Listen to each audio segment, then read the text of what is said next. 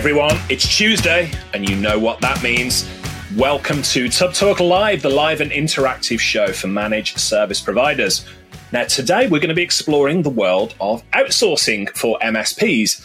Think about it managed services is essentially asking your clients to outsource their IT to you as a managed service provider business. By doing this, your clients don't have to worry about their IT, they can concentrate on doing what they do best which hopefully is growing their business. It's a system that works extremely well with the managed service provider industry experiencing one of its biggest ever periods of growth.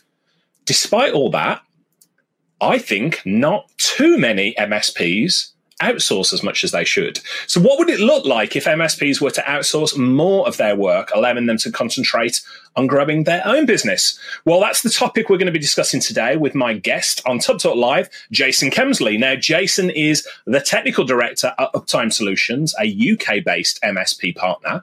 Um, I'll, I'll let Jason explain fully what he does, but in a nutshell, Uptime Solutions deliver white labeled IT services and solutions to MSPs all around the world, including a bespoke and affordable solution to either replacing, expanding, or complementing complementing your MSP's service desk or help desk. So Jason is really well known and respected in our community. He's a good friend, somebody I've got a huge amount of respect for. He's an MSP evangelist. He's an event speaker. He's a world-class expert on outsourcing. So I'm thrilled to have Jason joining us here today. Jason, welcome to Tubb Talk Live. How you doing, mate? Thank you so much. I thought you nearly said complimentary there, Richard. I was getting a bit nervous, but, but no, that's okay. Thank you very much for having me. As always, it's an absolute pleasure, and it, it never feels like work when we get to talk. So um, appreciate it. Oh, let's jump straight in. Yourself and uh, your colleague, partner, uh, other half in business, uh, Bradley Mundy, joined us on uh, Tubb Talk on a podcast. Um, it was last year, sometime I think it was, and we got such yep. good feedback on that. Um, but let's jump straight in and talk about what outsourcing is. So, for anybody who isn't familiar with Uptime Solutions, perhaps hasn't listened to the earlier episode, how would you explain what your work is with MSPs? It as as the world evolves, as we all evolve, my my explanation has got somewhat simpler over the years. Um, but where I'm at with my current explanation is we are effectively uh, a tech engine, and you can choose to use us for whatever parts you so wish to complement you as an MSP. Now that could be a help desk perspective, that could be a SOC perspective, that could be a NOC perspective, all abbreviations and terms that I'm sure all of us are familiar with. But effectively, well, let's stop there sorry to interrupt your flow. We're not. It's the IT industry. We use far too many acronyms. So uh, NOC, Network Operation System Center, correct. Center, SOC, yeah. Security Operations Center, correct. Good, and I will let you continue for there. But w- whenever we use acronyms, I want to explain it.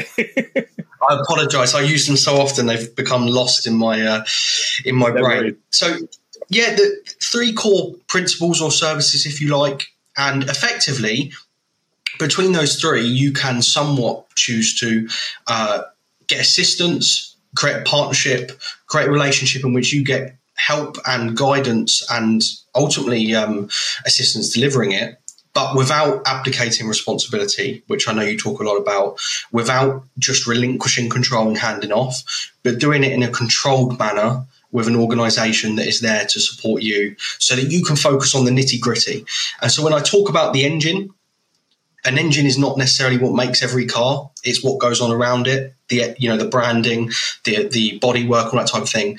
And so we're we're a tech engine and we're there to help you as little or as much as you may need Makes sense. I want to talk a little bit more about Uptime Solutions, but I also want to welcome our live audience here today.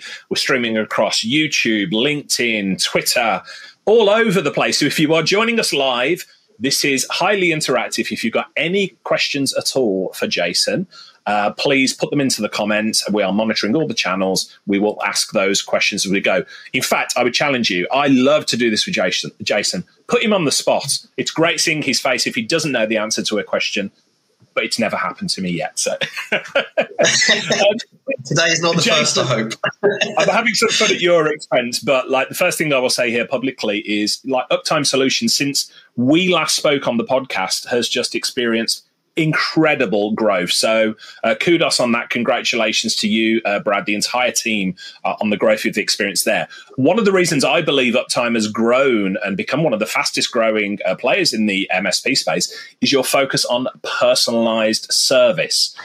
Can you explain to me how you do that personalized service? And uh, for anybody who's not familiar, you use a pod system, don't you?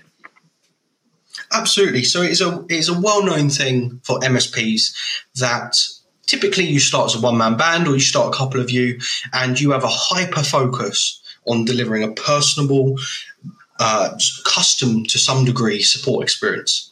And then as you start to scale, you realize that doesn't quite work. I need to change it slightly. Now, what we've focused on from from day one essentially is maintaining that regardless of our growth. So any partner that joined six years ago or partner that joins tomorrow will experience that personable touch throughout their journey. So we use a pod based model, and the pod based model in real simple terms is a team of six engineers that is aligned to an MSP, and that MSP gets to deal with that team of six for the for their ongoing duration until they outgrow it. So if your customer calls on a Monday morning at nine o'clock or they call a Friday afternoon at four o'clock, they will speak to one of those six people and experience a quite custom service to some degree but with the you know standard best practice in place and all of the good measures to make sure they deliver a consistent service. And the beauty of that is two things for us as a provider. Our average ticket times often a little lower because we know the networks a bit better. Maybe we are on that server just recently dealing with something. And secondly, it helps us tremendously with trend analysis. As an organization, we want to deliver value. And so if we can see something's happened before the week the week just gone or a couple of weeks before that. The pod based model is fantastic for building out that trend analysis and knowing what's going on and when for the customers. So, absolutely, it's, it's one of our key selling points, if you like, although I'm a bit hesitant to use that word, but it's definitely a big differentiator between us and, and many of the other outsourcers out there and I think it works really, really well for you. It's, uh, I won't say a game changing way of do things, but it definitely differentiates you. I first came across the pod model years ago. Um, so um, I often speak to MSPs, especially smaller MSPs, about the biggest interruption in their lives is the telephone. You know, they get interrupted by telephone calls all the time. I say, well, work with a, a call answering service. And they say, oh, no, I couldn't do that because when people phone for me, they expect to hear a member of my team and not somebody outsourced. I worked with a company uh, called Moneypenny, and they had pods. So when you called, you got through to, and it was typically one of a couple of three people. Uh, and those um, uh, objections to uh, call handling went away because of the pod system. So I mentioned earlier on that I'm shocked that more IT companies, more IT outsourcers don't outsource more. Why? What do you think the biggest resistance that you see to MSPs embracing outsourcing? Why don't more MSPs outsource? It's funny, Richard. Just quickly before I mentioned that you were just talking yeah. about the money piece. Um, isn't it so interesting how our preconceived notions are, are, so actually far away from the truth and, and what yes. the customers actually expect? And I think that's a great point in this industry. Is we do sometimes have, and I'm going to come on to it now with the the what gives people hesitations, but these preconceived ideas we have actually often aren't necessarily based on data or or what the customer expects. So it's really interesting to see that you had that, and we've had many instances of it, instances of it over the years as well. I, I used to think an MSP will only join us if if I hold their hand through the journey and it's only me and no one else touches it. But that's not the case. Actually, you just need someone personable, polite, respectful. You know all of the good things, and um, be a human. Um, to go on to your, your specific question about sort of what prevents someone, it's typically one thing and one thing only. And uh, this is meant in the most polite way, but it's typically ego. Yeah. Um, it is a well-known fact that this in this industry we have a, a, huge amount of successful entrepreneurs and successful business people that actually were techs and they've fallen into the position. What that means is we're all very guilty of making judgment calls based on our feelings rather than data or you know typical business decisions.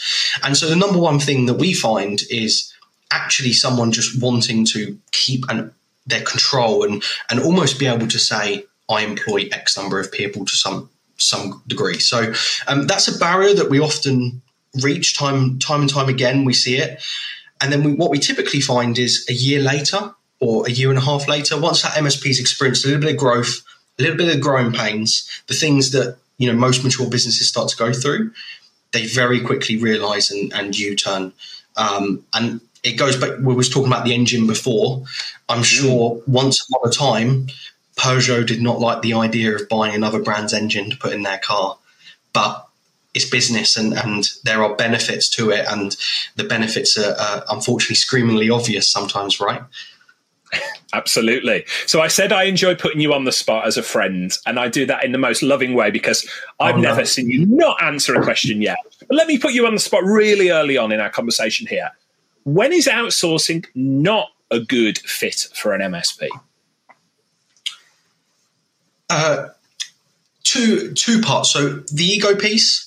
If if you want to, if you are obsessed with this idea of building out a team, and you really want to do that, I would suggest you don't outsource because there is a subconscious part of all of us that will prevent that from working in some way, shape, or form, or whether that be focusing on the negatives, whatever that may be. Um, I guess it's kind of like me being an iPhone user buying a, an Android. I'm never going to like it because I set myself up not to like it.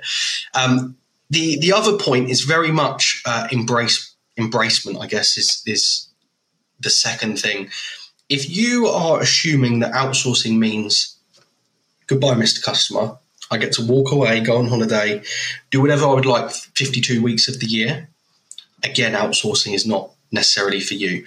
The main reason being we complement each other, we don't replace either. So, uh, Richard, you, I know you. It, sticks in my head like like it was yesterday. You often talk about the the abdicating responsibility when you're outsourcing. Um, that is definitely we are here to power you and be that engine as i said but we're not here to replace you. You still that is your customer. That is is your friend your long-term professional colleague whoever it is that you've got a relationship with. They're your customer and we are working with you to power it and effectively deliver the best service desk support whatever it is it may be you've taken.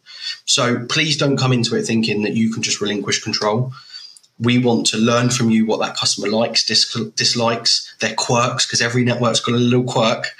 And we want to learn that from you and then enable you to be able to take some time out of the business, work on the business, all of the good things that we all long for.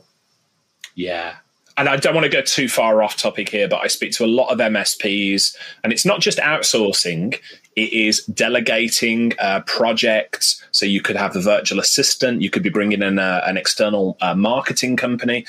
And you and I have talked about it a lot, Jason. You know, the the, the feeling that hey, we're going to get this expert in, a salesperson. We're going to get this person in, and they're just going to make all of our problems disappear and i can swan off and do whatever out. it, uh, it doesn't work like that at all does it so you cannot abdicate responsibility for looking after the client now in terms of when you come in and start working with a new msp i often talk about um, you know outsourcing partners vas virtual assistants whoever it is that you're working with treat them as part of your team so give me a practical example jason you start working with an msp They've got their own PSA tool, they've got their own RMM tool, they've got their own way of doing things. How do you integrate into that team?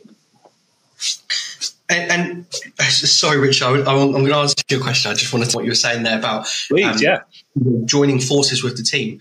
Um, we both have a, a mutual friend. I, I won't mention uh, her MSP's name just in case, Sheila. And uh, Sheila recently bought lunch for her pod a very small gesture, but a gesture that embraced the team and sort of um, created a real unification between what is effectively us and them.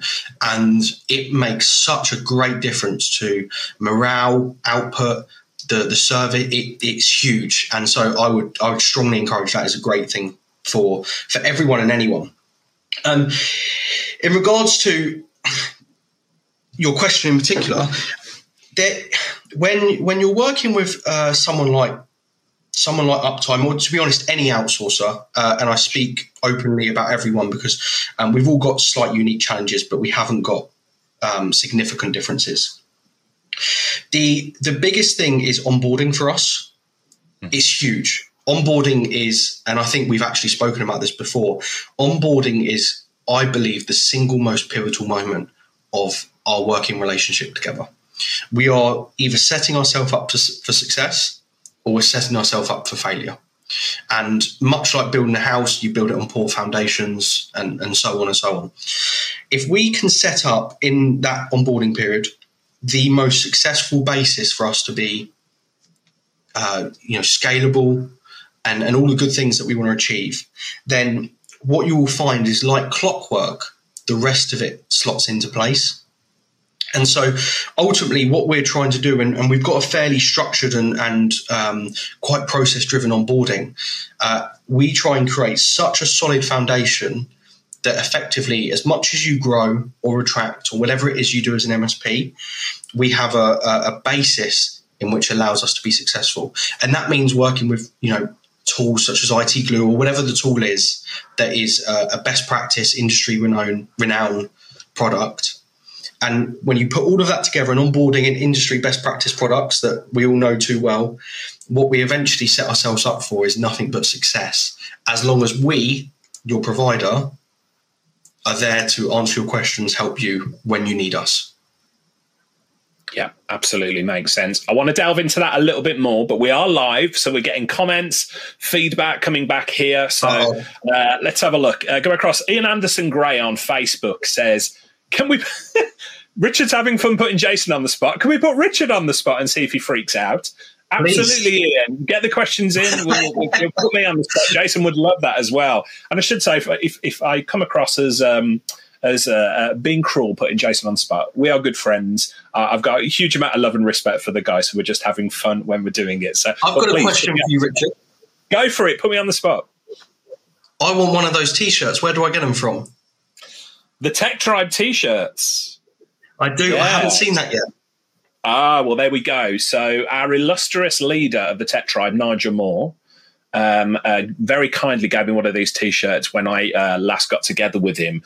I will get one shipped across to the UK for you, and next time I see you in person, uh, we're giving one. So you send me your t-shirt size, and I'll make sure there's one there for you. So I, I shouldn't have said that. On uh, that's definitely putting me on the spot because I know there's going to be dozens of comments from people. Can I have a t-shirt as well? Who are you speaking to? Me or everyone in the audience? uh, I'm speaking just, just just to you, just to be clear on that. Ian makes a good comment, uh, though. He also says when it comes to outsourcing, he thinks it can be, uh, or refusing to outsource, can it be down to perfectionism and being a control freak? Freak. Absolutely, I think uh, Jason touched upon that, and I, am Jason. Uh, just to prep you for the next question I'm going to ask, I want to delve into that a little bit more on that. But some of the other comments that were coming through live, feel free, whatever channel you're on, leave a comment. Let us know uh, your questions for Jason, your questions on outsourcing, delegations, team building. These are all things that uh, Jason is a world class expert in. So, Ben, Ben Spector on LinkedIn says, I worked with Jason and the Uptime Solutions team when I was, I was an interim tech director at another MSP. It was a great way of scaling the business. If I was going to launch another MSP, I would definitely do that. That is work with Uptime outsourced instead of building my own tech team. Jason, you've got a, a, a raving fans out in the uh, the audience there. It, it, never gets it never gets any any different. Uh, to hear comments like that is still mesmerizing because it's everything you set out to do day in day out and and you know, sometimes you see the time I send my emails to you, Richard. Um, we work tirelessly to deliver that. So I'm very, very thankful that Ben experienced that. Thank you, Ben. Um. But to go back to the point before, um, please about being a control freak, um, that is, it's not a problem we're actually seeing a huge amount recently because uh, at the moment, what we're seeing is a lot of people that are making a knee jerk reaction to get some help because of what they've experienced in the past 12 months. So it's been very easy to deliver better than what they've been delivering because they've been in a tough, tricky spot typically. Um, but absolutely hit the nail on the head. When when you're a one man MSP, a two man MSP, whatever size you are, you see a ticket come in from a particular individual and you pick it up maybe in three, four minutes because you've seen it. You're watching your inbox, so you're watching your ticketing system. Now that's great, but it, it doesn't scale, unfortunately. And at some point in your own growth internally or your outsourcing journey, that's not sustainable. And you have to drop it. To be and richard you probably know this more than than anyone to be an msp that offers those types of response times even as you grow your pricing would have to be phenomenal. It would be so so sky high it would never be uh, sustainable. So absolutely part of that journey is people have to suffer a little bit and try it themselves to realize that outsourcing actually is the best route. And it's only then that they typically appreciate just how good we are at what we do yeah, makes absolute sense. So we've touched about ego, um, uh, perhaps business owners not being able to relinquish control of things, and I will say, hands up, I still have that within my own team. I work with a you know a team of uh, outsourced people, and I'm constantly uh, being told, "Hey, leave us to get on with. We're really good at what we do." We touched upon that. I'll rewind a little bit. So, um, uh, for anybody watching this who uh, perhaps I've not had the pleasure of speaking to before, so I used to run a managed service provider uh, business years ago, sold that business about uh, 10 years ago. And I would go as far as to say we were one of the pioneers of doing outsourcing, working with an outsourcing client like uh, Jason and the Uptime team all the way back then. Now, Jason, we outsourced our NOC, our network operations center. So um, we outsourced all of the patching, all of the server reboots, all of the management, the backup management, all of those things. But I will hold my hands up here and say, and I, I don't think I'm alone in this, we were nervous about outsourcing our client facing help desk for some for for the, some of the reasons we talked about earlier, oh, nobody will will put up with it. Our clients won't uh, allow it, and all those sort of things. What do you have to say to that? You know, clients, uh, MSPs, comfortable with the back end being outsourced, but the front client facing, they're a little bit nervous about it. I think that comes down to core values for me. Um, the amount of times that we have an MSP reach out and they're interested in what our core values are, um, because ultimately we want to align them as best as we can. Um, now, five years ago, 10 years ago, even, I don't believe that people had the choice that they wanted or that they have now. Outsourcing was um, in the mainstream, uh, was a select few companies, and it was almost accepted that you had to send it offshore. That was the only way in which we could do it. Uptime have come along effectively and we've shaken that tree and said that's not the only way of doing it. So I completely hear that. I get it. 90% of the phone calls I have with new MSPs. But I think when you when you experience us, when you experience our, how personable we are, and then when you experience uh, maybe an MSP that's worked with us, you will very quickly realize that actually we are so close to being your internal help desk in terms of the personable and all that good stuff that the differences are, are very minimal. Most of the time, our end or the the partners end customers, I should say, typically don't notice much of a difference, if at all. Yeah, absolutely makes sense. And again, I think it comes down to, doesn't it, an assumption over what the clients will and will not put up with, for want of a better word. My experience has been that if clients are getting good quality service from somebody who's personal, got their best interest at heart, they actually don't care where in the world they are, what accent that they've got, um, as long as they get their work done. Uh, you know, we got another comment here uh, from Claire on LinkedIn. Uh, she says, um, and this is going back to the ego thing and maybe uh, people being reluctant to outsource. Uh, she says, I've done work across lots of different industries. I see this reluctance a lot. At what point through the suffering do MSPs take the first step and what does that first step look like? So, to paraphrase the question here, at what point does the pain of not outsourcing get bigger than the pain of outsourcing? And then what's that very first step that you should take to outsource? So I, I, had a call like this this morning, so it's it's so vivid in my mind right now. It's a, a great time to get that question. Thank you, Claire. It's uh, for most business owners until they think or believe they're about to lose a customer, they do not pull the trigger. We are, and and we were talking about Brad earlier. Brad said to me years ago, he said, "I'm an IT guy. I hate change." And that's resonated with me for, for years and years. And it's true it is not until most MSPs that we talk to that are on the fence, it's not until they believe they're about to lose money or revenue or profit, whatever it is that may be they're worried about, that they decide that something has to change. We are possibly too guilty in this industry of waiting until it's too late to make a change. And so usually there is something that's happened, a meeting, um, a complaint, something that has caused quite a, a knee jerk, harsh reaction, Jason, we need to speak straight away. I've got a problem I'd like to, to get some help with. Now, as and when they're at that natural point in which outsourcing is a good jump and a natural jump, and they're not, you know, too reserved about it, then it's where where do we start? Um, which is obviously what you said. Now, where you start, and, and I'm a big, big fan of this, is you start as small as you want. We don't mind whether you start with your biggest customer or your smallest customer. You start with the one that you think is the best fit to, to get to know us effectively. And once we've demonstrated, or once you've seen the proof in the pudding, that is when we can sit down with you. Our account manager can sit down with you. Uh, I can sit down with you. I don't mind who it is. Can sit down with you and look at your strategic picture and the bigger picture, and work out when what comes across, if something's suitable, if it's not suitable. Um, so we are completely open and transparent to allowing you to bring across your smallest customer or your biggest customer. It's ultimately what makes you feel most comfortable. So in terms of jumping in, you don't need to jump in head first and hey, everything goes over to Uptime as of Monday, the 1st of October, or whatever particular date. You can start small and you can grow. Uh, the way we do contracts, Richard, and I'm not sure um, how you've done it in your MSP, but the way we do contracts with MSPs is we do it with you per end customer. So if you've got customer A and you've got customer B, we've got two contracts together. They might have different pricing on because one's got a quantity discount we've done together. One might be 24 7, one might be in hours. Because we do contract per customer with you, you can be entirely flexible and you can add, retract as you feel necessary.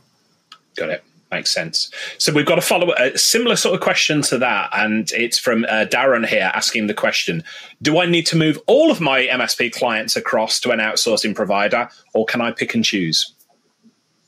Pick and choose, please.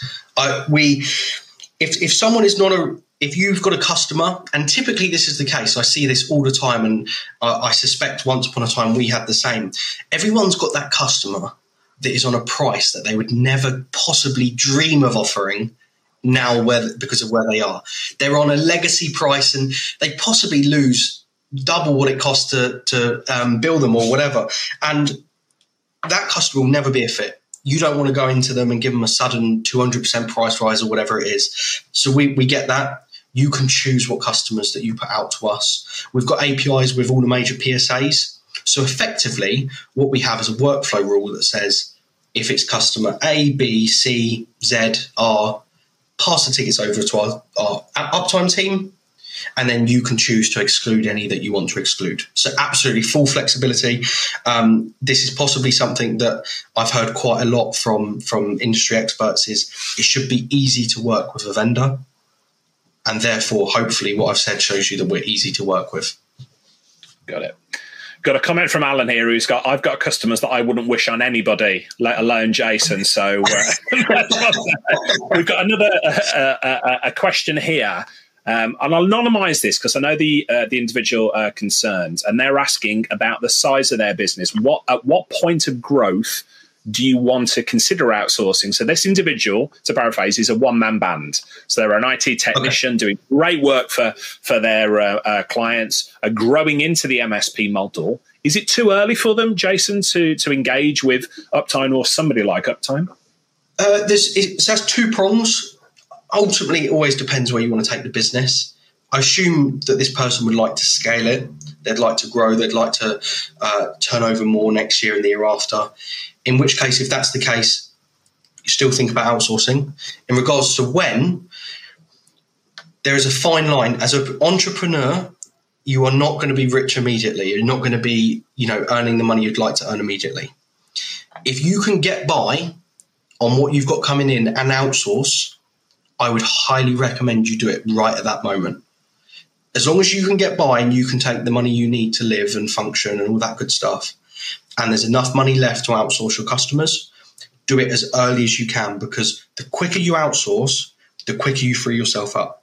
The quicker you free yourself up, the quicker you get your sales and marketing together, the quicker you start your marketing campaigns, and then they take six months to kick in and start generating. And so the, the journey, the chain reaction starts to happen earlier. Now, only this person will know what they need to live on. So I would suspect you need to get to a place where you can live the life you'd like to live and have enough left in the pot to outsource those customers. And that's the right moment for you to have a conversation with someone. That makes sense. So, along the uh, similar lines of finances and the cost of outsourcing or the investment required there. So, I was having a conversation just this week, uh, Jason, with and this must be a common scenario for you. The MSP was saying, we're trying to recruit two engineers at the moment, first line and uh, a more experienced engineer. And it is a pain. The quality of CVs we're getting through is not good enough. The people we're speaking to have got the qualifications want way too much money give uh, give me and give our audience today, uh, uh, and you don't have to use specific uh, figures, but wherever they're watching in the world, it's going to cost so much for a first line engineer, so much for a senior engineer. How does outsourcing stack up financially against recruiting individual engineers? So it's very difficult to make a direct comparison of an engineer's salary to an outsourcing cost. Um, now, that answer in itself demonstrates some of the problem. Working out how many people it takes to deliver X when sometimes, you know, in COVID, the average tickets per person went up by 150% based on what we saw. Wow. So on that metric, it's changed suddenly overnight, and we're still not quite normal. We're still slightly above average, but we're possibly going back to normal. Because it's very difficult to work out the cost, or, or I guess the, the value in which a person can look after, and then the cost of outsourcing. It's very difficult to make a comparison. So, what I would suggest instead is outsourcing deals with that problem of finances being hard or difficult. Now, we went we were talking earlier about many business owners or many of the MSP business owners. We are text converted into business people possibly and and maybe we read too many books trying to get up to scratch as quickly as we can and i looked up nigel um, richard because i saw one of your books above me uh, now when when when you are looking at your finances as an msp one man band five man band whatever it is very difficult to work out your cost of delivery the co- you know your cost of office space, your cost of engineers, the cost of your tooling, the cost of the electricity, and the list goes on and on. With outsourcing, what you have is a simple, it cost me X, I sell it for Y type model. And so, whilst you can't directly compare the cost of an engineer with the cost of outsourcing, if you look at it holistically, so top down, just looking down at it, what it is far better and easier for doing is working out how much money you make per customer over X lifetime, and the maths becomes much easier. So it becomes more of a uh, a product, if you like, than a service. In that, I know I buy this for a pound, I sell it for two pound, I'm making a pound a month, and so on. So whilst it's quite difficult to uh, to compare the cost of technicians to the cost of outsourcing, what we could do, and what we do sometimes do with people, is we get a list of customers, a, a rough breakdown number of devices or number of users. We'll price it up for them and then we'll take that number look at what they're currently spending on hiring or firing or whatever it is or staffing and then we'll look at how they compare. The reason and just following on from that that it's also very difficult to compare is if you go and we go back to the question we just had um, from the anonymous person at some point hiring that first person is going to be something in their mind now how do you calculate that that person's going to have four weeks off a year. They're possibly going to take five, six, six, sick days a year. You don't have to worry or think about that of outsourcing. Our cost doesn't matter if one engineer goes off because you've got a pool. Um, and so the, the math starts to become quite quite difficult. But effectively, whilst they're not direct comparisons, you can you can look holistically and say this is how much it's going to cost me to outsource and support all of my users or, or, or um, customers, and this is how much it's going to cost me to go and get a staff member who might be able to cover most of them on a normal day.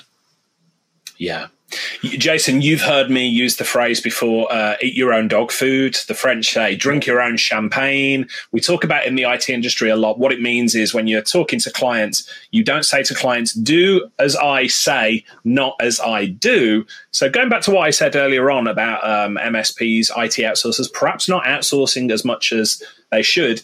Uh, you know, that question that I've just asked you there, all the things that you as an MSP sell to your clients, hey, don't worry about you know looking after your IT. We are the experts of that.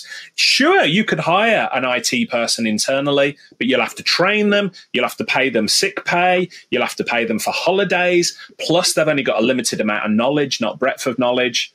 For me, those are all the compelling reasons why an MSP should be looking at outsourcing some, if not uh, you know uh, many of their functions. So I find it really fascinating, Jason. It's not a question there, just more of a, a, a comment. And I, I want to just sorry, Richard. Sorry, go ahead, Jason. Please, in terms of mind space, you know, it's there, there's scientific evidence around mind space and, and keeping your mind on certain things. That's ultimately the reason uh, when you look at someone like Mark Zuckerberg, right? He wears the same clothes because he, he wants to remove that distraction from his life everything we've just talked about, PAYE, HR, hiring costs, holiday, that's all taking up mindshare. Mindshare that is probably taking your focus off what you're delivering or what you're selling or what you're providing.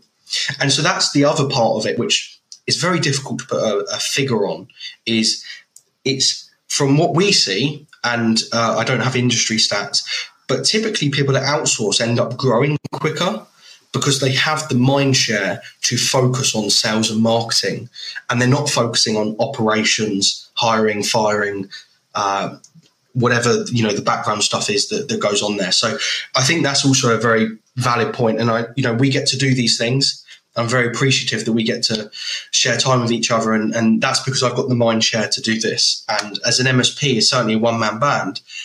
That must be near on, on impossible to book this because how do you know if the phone's going to ring when you're on that? Yeah, absolutely. I want to change tact a little bit now. So we've, we've touched upon a little bit on trust and the idea that outsourcing takes a degree of trust. You've got to build trust with a company like Uptime Solutions. And let's be honest here, there's other companies out there that do outsourcing. You know, this is not an advertisement for Uptime Solutions. I've just got a high amount of respect for Jason. He answers questions we ask him very openly and honestly. So uh, uh, uh, thank you again, Jason, for, for doing that. Don't ever change. But it has been a very challenging year. It's been a very challenging few months for MSPs when it comes to trust of vendors and cyber security. So, again, let me put you on the spot a little bit here. How do you make sure that uptime and your clients stay safe? How do you make sure that uptime is not that next headline on ZDNet or the register saying these guys have been hacked?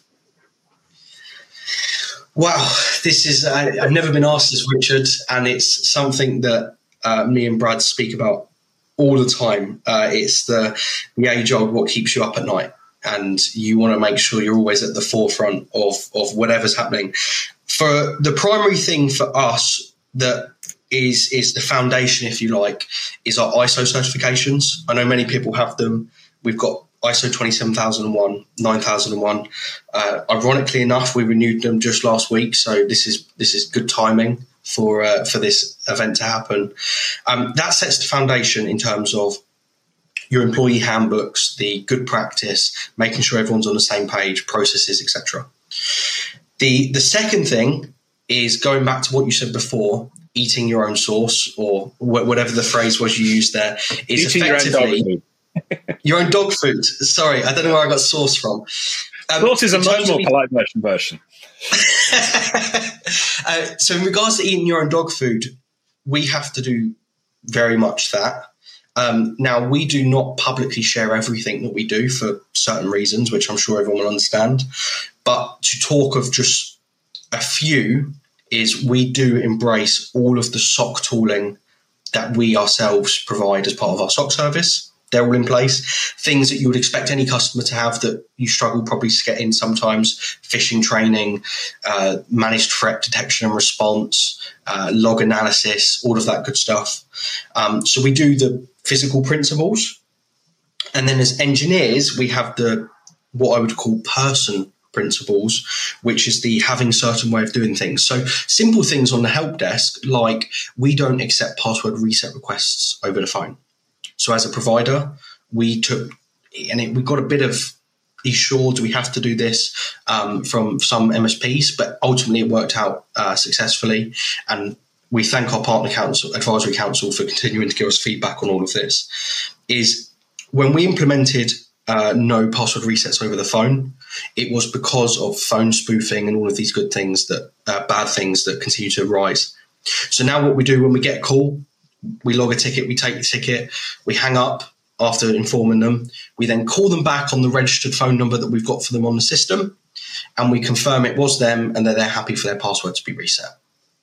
That is just one simple way of almost eliminating the vast majority.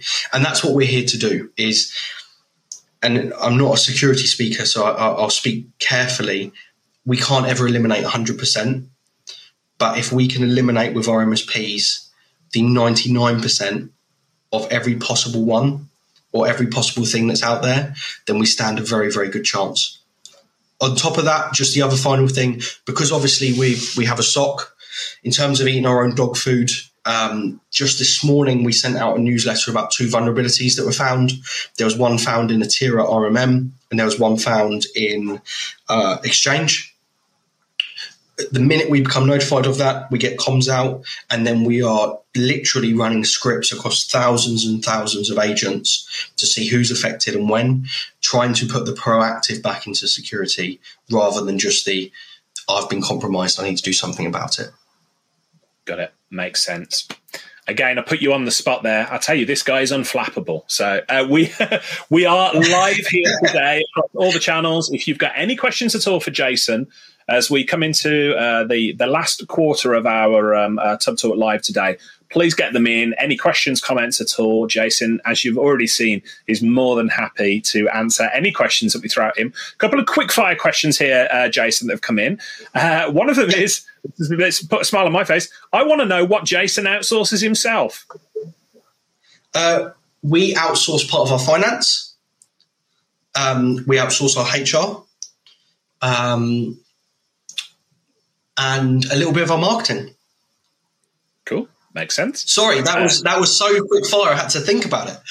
No, I, I, think the question I was putting you on the spot. I said earlier, not an, in my opinion, not enough IT outsourcers outsource. Somebody clearly wants to know if the IT outsourcers outsourcers outsource, outsource and they do. So we're we we're on track here. Uh, another quick fire question here, simple one: Where is the uptime team based? Oh, this if there was a, I might have to do this one day. I might have to have a, uh, I, I know, a board here, and I have number one question down to ten, and we'll have the hot questions. Uh, so the team, we are, uh, it's British summertime, so we are eight a.m. till eight p.m. from the UK, from London Gatwick. I say London Gatwick, it's Crawley, but London Gatwick sounds fancier. Um, we are then 8 p.m. back through to 8 a.m. from New Zealand, Auckland. Uh, that's again our own team, our own uh, guys out there, fantastic guys. And then when it gets to winter, we we just it's slightly changed. It's just seven pm to seven am rather than eight pm. Got it. Understood. Cool. Keep those questions coming in, those live questions. If you are listening to this on the recording, where were you? We were having a lot of fun doing this live. This episode will be uh, edited and put online for Tubb Talk subscribers uh, to the podcast here. So uh, again, um, we we we squeeze every uh, drop of juice out of this content that we produce here. So uh, thank you for joining us. Now, Jason, we, you alluded to it earlier, but you're a student of this industry. I have rarely come across anybody as motivated to learn and grow as a leader as you. What motivates Jason Kemsley in business and in life? Oh, Richard, we're getting personal now. We are. Uh, we, so the the first thing is um, I've got three plaques on the wall at the back. These are plaques that have been handwritten to me from my nan, my mum, my dad on uh, principles that that they think drive me. Uh, things like determination and the, the sort of core values. I, when I was growing up and I started in the pharmacy industry at 16, um, I was one of the youngest ever people to start in the pharmacy industry. And I was working my way, doing all my qualifications as quickly as I could. And I just realized the day to day was the same. I knew what I would be doing at 10 a.m. every morning. I knew what I'd be doing at one o'clock every day. I had a lunchtime in between 12 and 1. And for me, the variety just had to be there. So when, when I came into the MSP industry, um, and, and in the last few years become more and more prominent in it, I've realized that I get more satisfaction out of helping people than I do anything else. I must be the number one outsourcing referrer in this industry. In that, quite often I will say to someone, "We are not the best company to outsource to. You might want to go this try this company because they do exactly what you've just mentioned." And I'm a I'm a real sucker for that. But uh, I'd I'd like to think, and I've been sort of taught that it's not what you know, it's who you know. And effectively, if I if I create some trust with the people that I've become friends with in this industry, then at some point it will be the right time for you, us to work together. And I, I look forward to that day. Yes, and that is a wonderful answer, and I love the uh, the plaques behind you as well um, uh, from your family. What what a, what a wonderful thing! I will say this up front.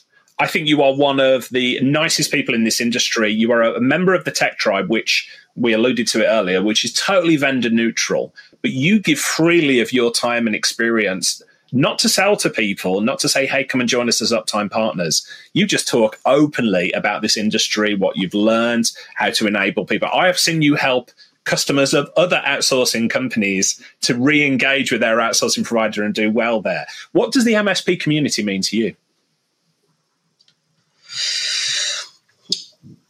The MSP P community. Hmm. Richard, you really hit me with ones that you've never we've never discussed these.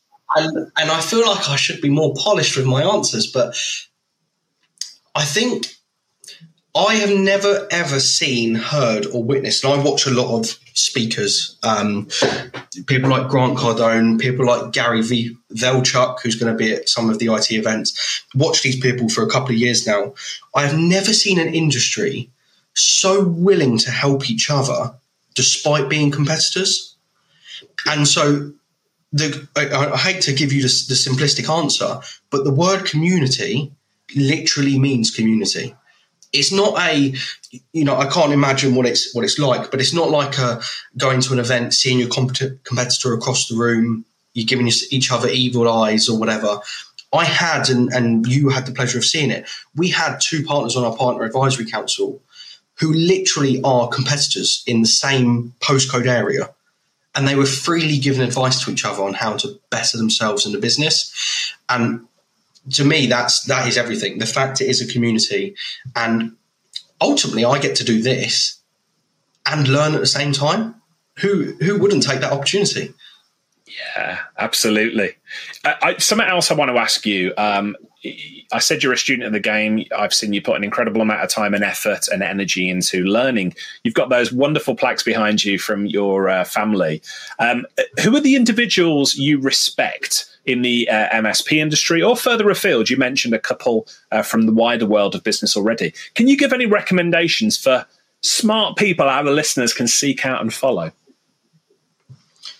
So uh, he's not going to like me for doing this. Uh, Bradley, or Bradley Munday, as for people that don't know him, who is uh, the managing director of Uptime, is the single smartest man I've ever spoken to.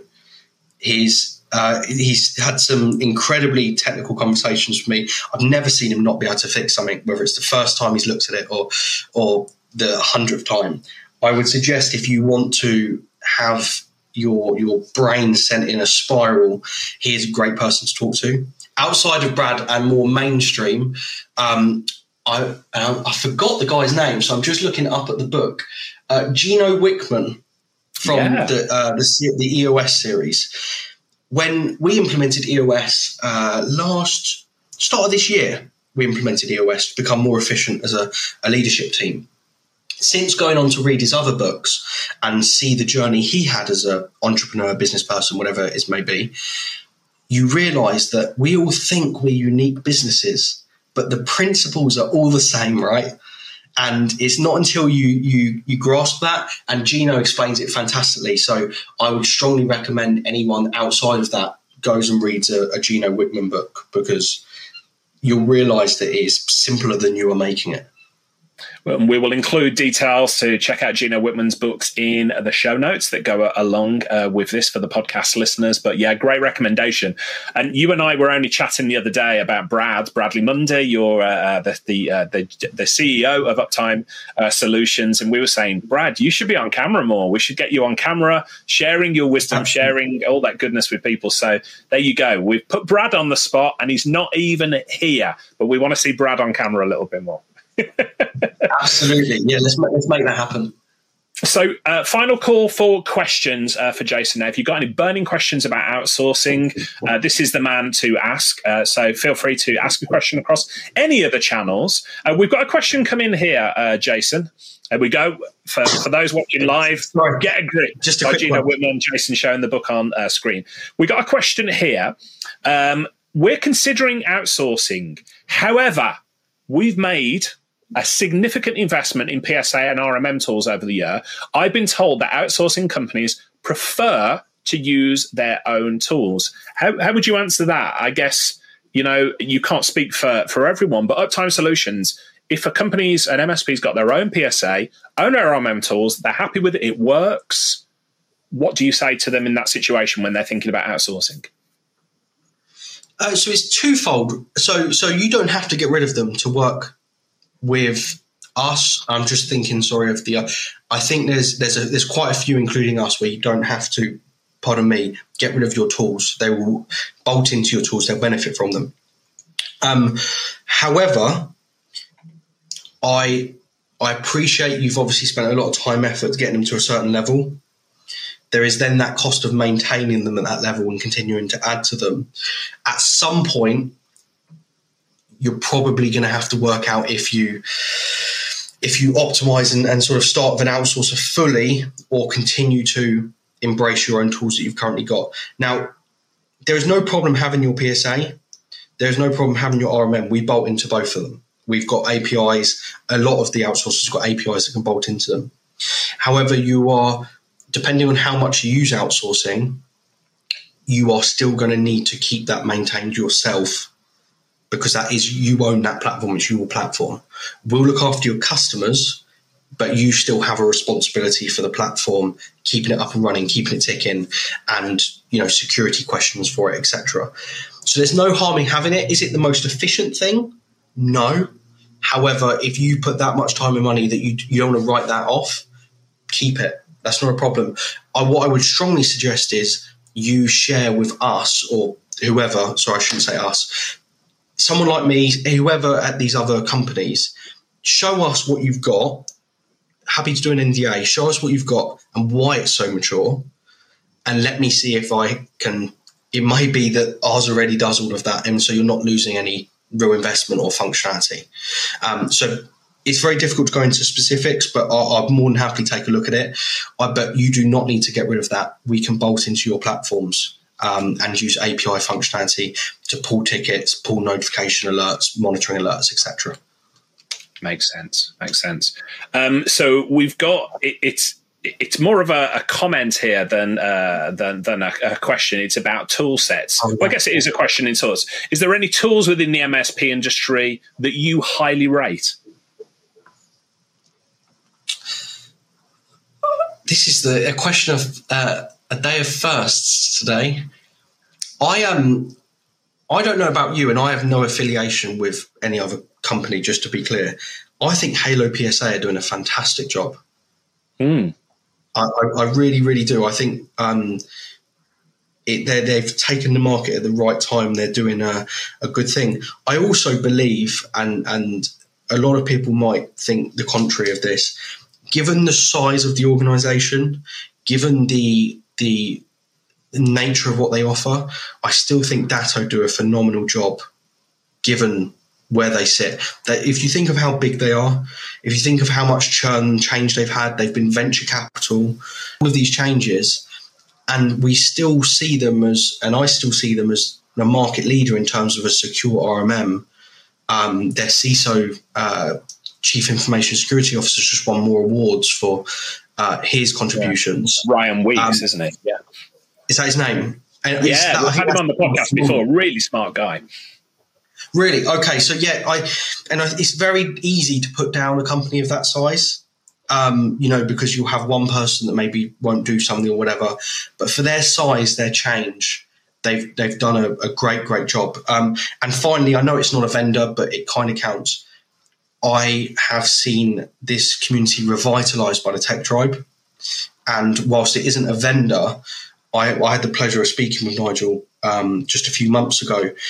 His his mindset towards doing everything with his customer in mind just blew blew me away. Um, and for anyone that hasn't seen it, what, what Nigel's got on his desk is a it's a toy. Is it a toy, Richard? Have you seen it? It's like a teddy or. Yeah, it sits uh, on top of his microphone. Yeah. Does it? And he said to me, This is my customer. I pretend this is my customer. And every decision I make, I, I look at this and I think, Is that in the best interest of my customer? And so I, I, I don't think, and I don't know why, not every MSP is part of that community yet because um, it, it truly is staggering some of the value that he's adding. Yeah, couldn't agree more. I, have said this publicly a number of times, but you know, I'm a big part of the tech tribe. I love working alongside Nigel. Um, if the tech tribe had been around when I was running an MSP, my life would have been so much easier. So, uh, but you mentioned some good people there. Uh, so, Halo PSA, an interesting one. Uh, Tim Bowers, the CEO there, we must get him on the podcast, have a conversation with him. So, you're not the first person to to uh, share good things about him. So, I'm looking at the comments here. You are going to be a very busy person afterwards because there's a lot of people showing interest in uh, uptime solutions and I'm outsourcing. um, with that said, I want to ask you, it's sort of uh, just as we come towards the end here, final question: Are there any red flags for you? Brad, the team at Uptime Solution, when you're going into a conversation with an MSP, are there any red flags for you that say, no, we're not going to proceed? You are not going to be a good fit for us as a customer? There are. And um, I, we, we, I always like to think I've been sort of transparent and honest with everyone I speak to. Uh, we have learned them through being burnt. Like every MSP, we've had we've been burnt by a couple, um, and so we've we've very much learned from it, and they've become red flags. The uh, the single biggest thing is uh, re- respect and professionalism, and and the final one, which is the most important, fairness. I talk every MSP I talk to, uh, I, and I had it again this morning in the same conversation I mentioned earlier. I turned to the MSP and I said, "I promise you, you're going to have an issue with us." He said, "What do you mean?" I said, I promise you, you're going to have an issue. At some point, a ticket's not going to go the way you want it, and you're going to have a, a problem, and you're going to need to speak to uh, your account manager, service delivery, whoever. And he said, okay.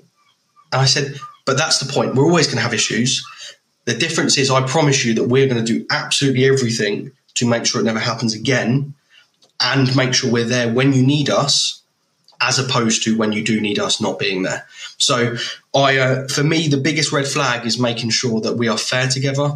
There's going to be an odd occasion that something doesn't go quite right. We're in a human service. We're in a, a busy, growing industry like the industry's never seen it before. Whether you had an internal help desk or an external, there's always that one little thing that you would change how it happened or what happened. So be fair with us, be respectful, and I think I, there's no reason why we can't have a, a, a, sort of promising and flourishing relationship and partnership. Yep. We've got a flurry of questions come in towards the end. Unfortunately, we're almost out of time. I apologise. Um, we will ask Jason for his contact details in a moment, so you can continue the conversation with him. But two comments I just want to bring uh, uh, to to the surface here. Uh, Vera Tuki on uh, LinkedIn. So Vera, wonderful woman in IT, uh, doing great things in this industry. Uh, and to, to your point about the MSP community, she said the MSP community is a one of a kind, and the sense of camaraderie that we have even as competitors, is really hard to explain to outsiders. She said, Thank you and well said, Jason Kemsley. Uh, Vera going to be a guest on the uh, podcast very, very soon. Looking forward to that. And your colleague, friend, and partner, Brad Munday, is watching live oh, on LinkedIn as well.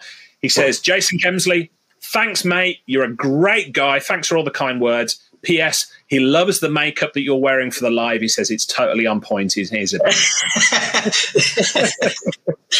I knew that couldn't stay sensible. Couldn't stay sensible, but there you go.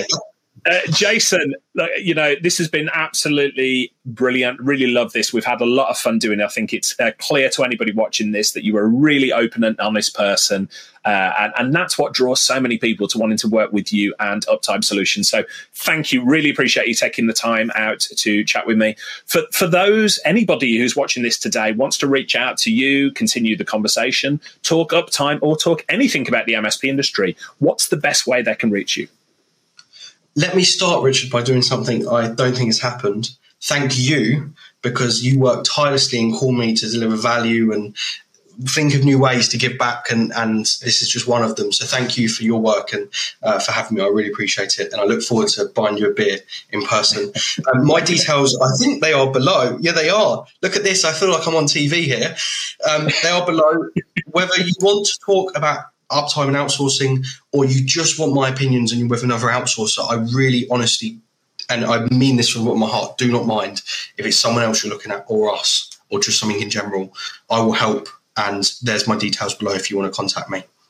So Jason K at uptimesolutions.co.uk is the best one. I want to give a shout out here as well and say thank you to Ben, Rick, and the team at Fresh Productions for helping us pull together this Tubb Talk Live, for doing the brilliant lower thirds, for making me and Jason look like a million dollars. And that is a tough gig, let me tell you up front. Uh, but Jason, uh, Ben, Rick, and team at Fresh Productions great job um, uh, putting together these live stream events. If you are a vendor or an MSP watching this and you want a partner for your live streams, Fresh Productions do a brilliant job.